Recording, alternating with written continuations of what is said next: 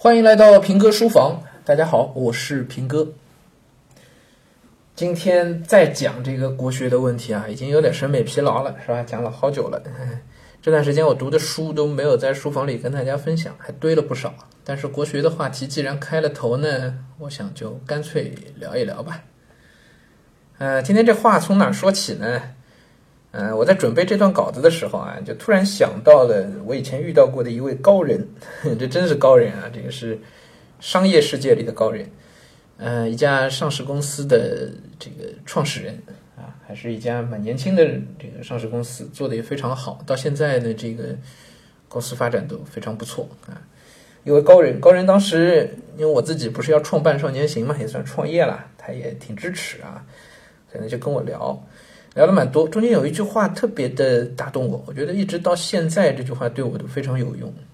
他说：“创业成功啊，其实只有两个要素，只有两个要素。”他说：“也不仅仅是创业啊，包括他说他自己在工作当中也是这样的体会，就是两个要素，哪两个呢？一个叫时间，一个叫资源。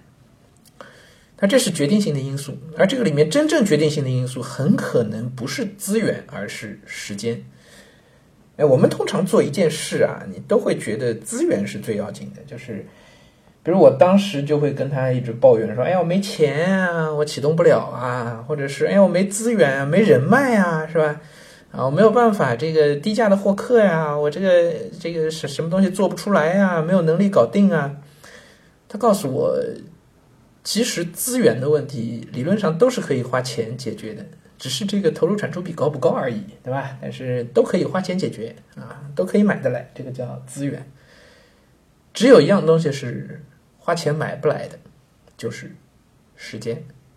嗯，所以我说这个道理非常深刻。深刻在哪儿呢？深刻在今天跟大家 聊的这个和孩子学国学有关的这个点上啊。嗯。也不仅仅是学国学了，家长们想让孩子去学各种各样的东西，这当然是好的啊，也是在为孩子创设各种各样的可能性。那这个里面关键的因素是什么呢？是你有没有钱让孩子去供孩子上这些培训班吗？还是这些培训班到底值不值得学呢？或者是需不需要孩子掌握这个技能呢？还是你上培训班能不能找到好的老师呢？可能这些都挺要紧。但是，我倒是觉得有另外一个东西在这过程当中更要紧，就是孩子的时间的问题，就是你投入这点时间所带来的产出是不是值得？哎，如果我们从时间的维度上去看的话呢，学不学国学啊，到底要不要学？哎，就有的好说了，至少两个方面。第一是你自己处在人生的哪一个阶段，你要去学国学，或者是你想让孩子学的话，你得判断孩子处在人生当中的哪一个阶段，因为这和你学国学的目标是密切相关的。另一个方面是你自己的时间安排，就是你要把时间花在这件事情上，你有多少时间可以花上去，这也是一个非常现实的考量，对吧？好，两个话题分别聊一下啊。一个是处在人生的哪一个阶段，因为这个关系到要不要学，关系到怎么学，关系到学什么，是吧？最简单的呢，就是，嗯，大家不妨这样去想啊：一个几岁的孩子，十岁不到的一个孩子学国学，和一个准备要高考的十七八岁的孩子学国学啊，和一个二三十岁开始闯荡社会的人学国学，和一个四五十岁在社会上立足啊。将要知天命的人学国学啊，还有和一个六十多岁 这样的一个已经退休的人来学国学，你觉得这五个年龄段、五个不同的人生阶段，他们学国学应该学一样的东西吗？显然是不应该的吧，对不对？啊，所以国学这个事儿真的是不能一概而论的啊，不能一概而论的。呃，在很多的年龄段上，我觉得学国学。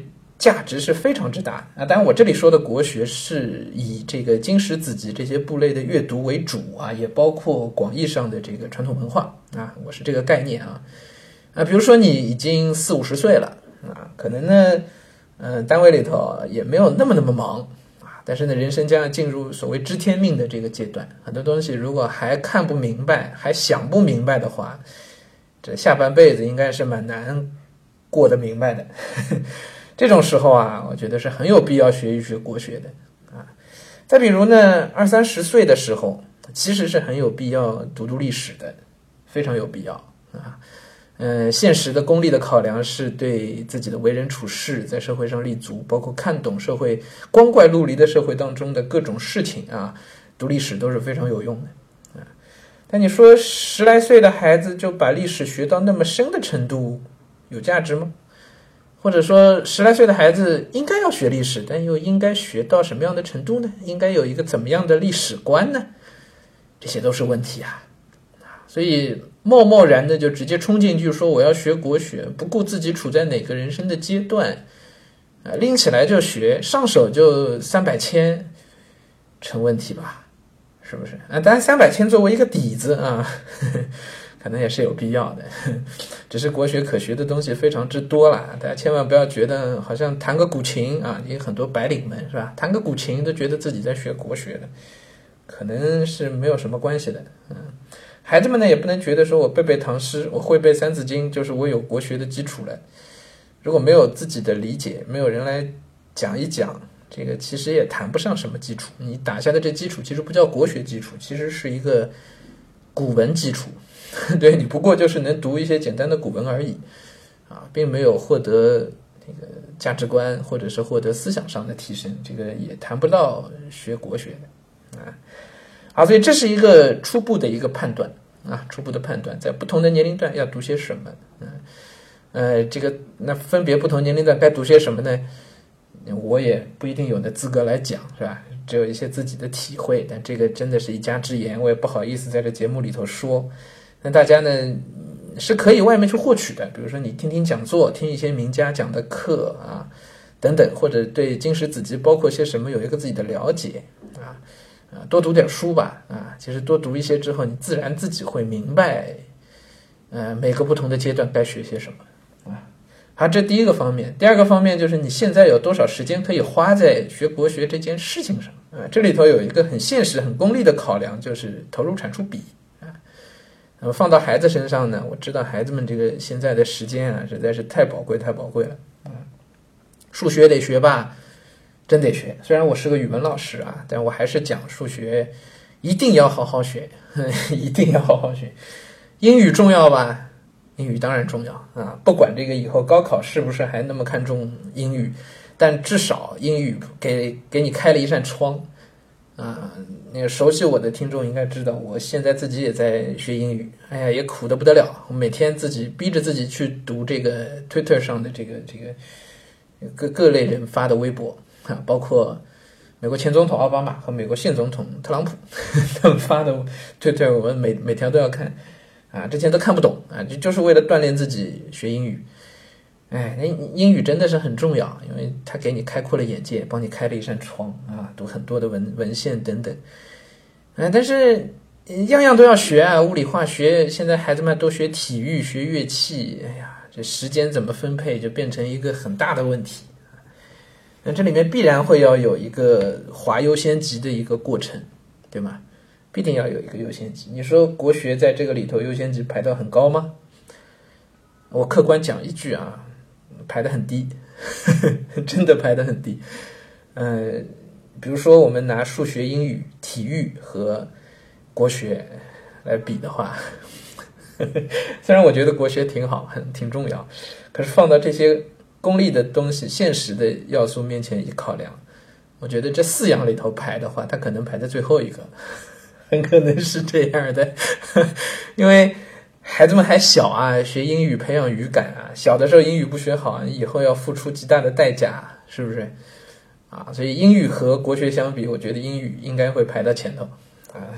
体育跟国学相比呢，数学就毫无疑问了，是吧？那也是更确定的一个事儿啊。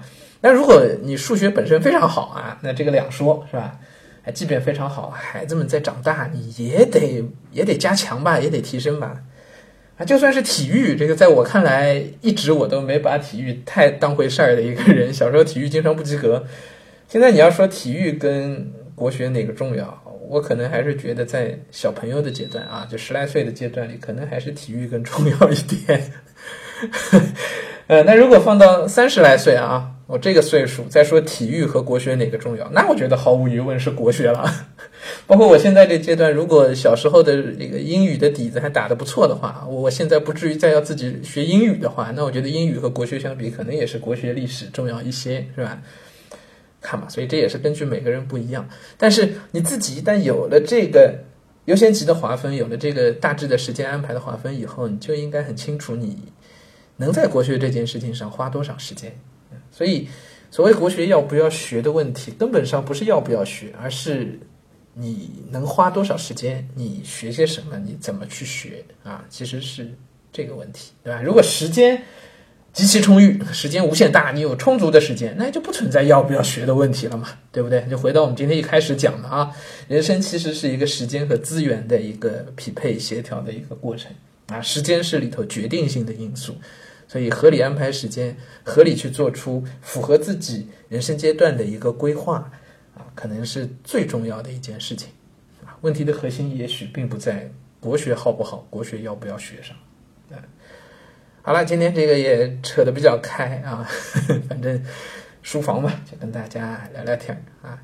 明天那咱们读读书吧，国学的事儿暂时先放一放吧。明天书房再见。